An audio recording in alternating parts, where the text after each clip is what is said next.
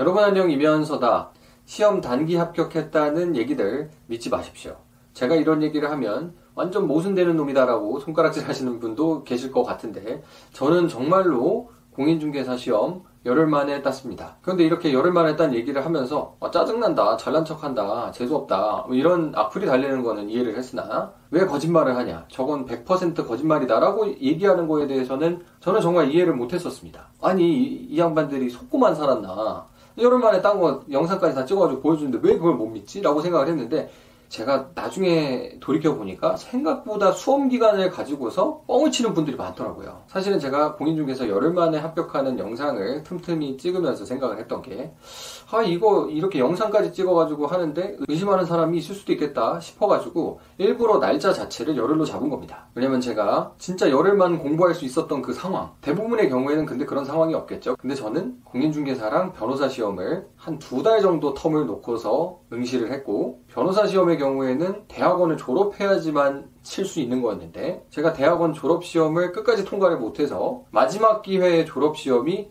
공인중개사 시험 딱 열흘 전에 있었습니다. 날짜로 말하자면 제가 졸업이 가능하다는 것이 확정된 졸업 시험이 끝나는 날짜가 10월 20일이었는데 공인중개사 시험이 10월 31일이었어요. 그 졸업 시험은 무려 주말을 끼고 4일 동안 치는 시험이었는데 그래서 그 시험이 딱 끝나고 나서 저희 대학원 동기들한테 제가 아, 내일부터 공인중개사 공부를 하겠다라고 선언을 하고서 그 다음 달부터 어, 회사를 왔다 갔다 하면서 열흘 동안 공부를 하고 시험을 친 겁니다. 그래서 그 누구에게나 떳떳하게 얘기할 수 있는 상황을 만들어 놓고서 시험을 친 거죠. 전체적인 상황을 보시면 누구나 다 이해를 할 수 있게. 어떤 멍청이가 공인중개사 시험 합격하겠다고 변호사 시험 응시 자체를 못하게 될 수 있는 졸업시험 탈락의 리스크로 자신을 몰아넣겠습니까? 그 누구에게나 물어봐도 똑같은 대답이 나오죠. 너, 너 이런 상황에서 공인중개사를 열흘 넘게 공부할 수 있겠어? 못하죠. 왜냐면 공인중개사 며칠 공부 더 한다고 했다가 변호사가 못 될 수도 있고 변호사 시험을 응시할 자격조차 박탈당할 수 있는데 그래서 이러한 치밀한 계산하에 제가 공인중개사 열흘 합격에 도전한 겁니다. 근데 대부분의 단기 합격 수기에는 이런 치밀한 계산들이 없죠. 검증할 수 있는 방법도 없습니다. 그래서 본인의 주장이 가장 앞장서게 됩니다. 물론 그 중에는 진실을 얘기하는 분들이 더 많을 겁니다.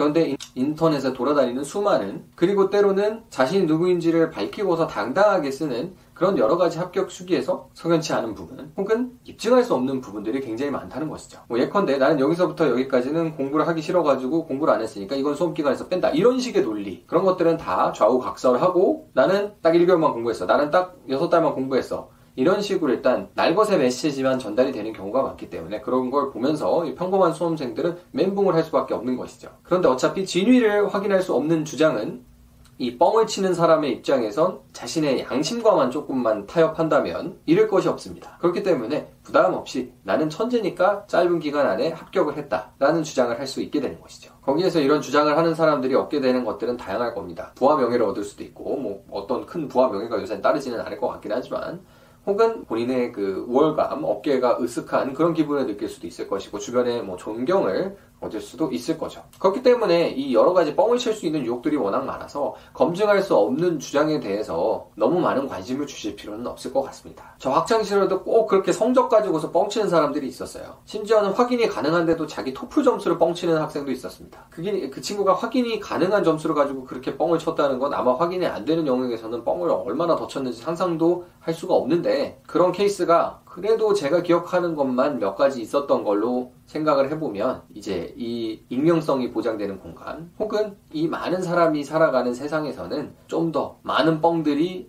시중에 돌아다니고 많이 주목을 받게 되지 않을까라는 생각을 합니다. 그리고 무엇보다도 누가 빨리 붙고 누가 늦게 붙고 뭐 이런 게 뭐가 그렇게 중요하겠습니까? 각자 살아온 코스가 다르고 출발점이 다르고 생각이 다를 수가 있는데 그거 가지고 일률적으로 유치하게 하나의 기준만 잡고서 어 저 사람은 일찍 붙었으니까 더 나은 사람 어 저 사람 늦게 붙었으니까 나보다 못한 사람 이런 식으로 생각을 하면 영원히 그 정도의 생각에 갇히게 되는 겁니다. 그래서 제발 그런 거를 가지고서 하나의 기준을 가지고 일희일비 하지 않으셨으면 좋겠습니다. 뭐 열을 공인중개사 가지고 어그로를 많이 끌었던 제가 말씀드리기에는 진짜 약간 모순된 구석이 있다고도 볼 수 있겠지만 저는 저도 좀 신기해서 일종의 무한도전 느낌으로 한번 해본 거고요. 그렇다고 해서 그거 가지고 뻥을 치지는 않습니다. 근데 그런 거 가지고 제가 진짜로 이슈 메이킹하고 어그로를 끌려고 했으면 변호사 시험 가지고 했겠죠. 어, 나는 공인중개사 10월 31일 날 응시를 하고 두 달 바짝 공부해서 변호사 시험 두 달 벼락치기 했다. 이런 식으로 하면은 훨씬 더 어그로가 많이 끌렸을 텐데 그런 얘기를 하지 않는 이유는 변호사 시험 벼락치기 한 게 아니니까요. 지금까지 구력으로 본 거니까. 그런데 공인중개사는 진짜 열을 벼락치기 한 게 맞습니다. 그래서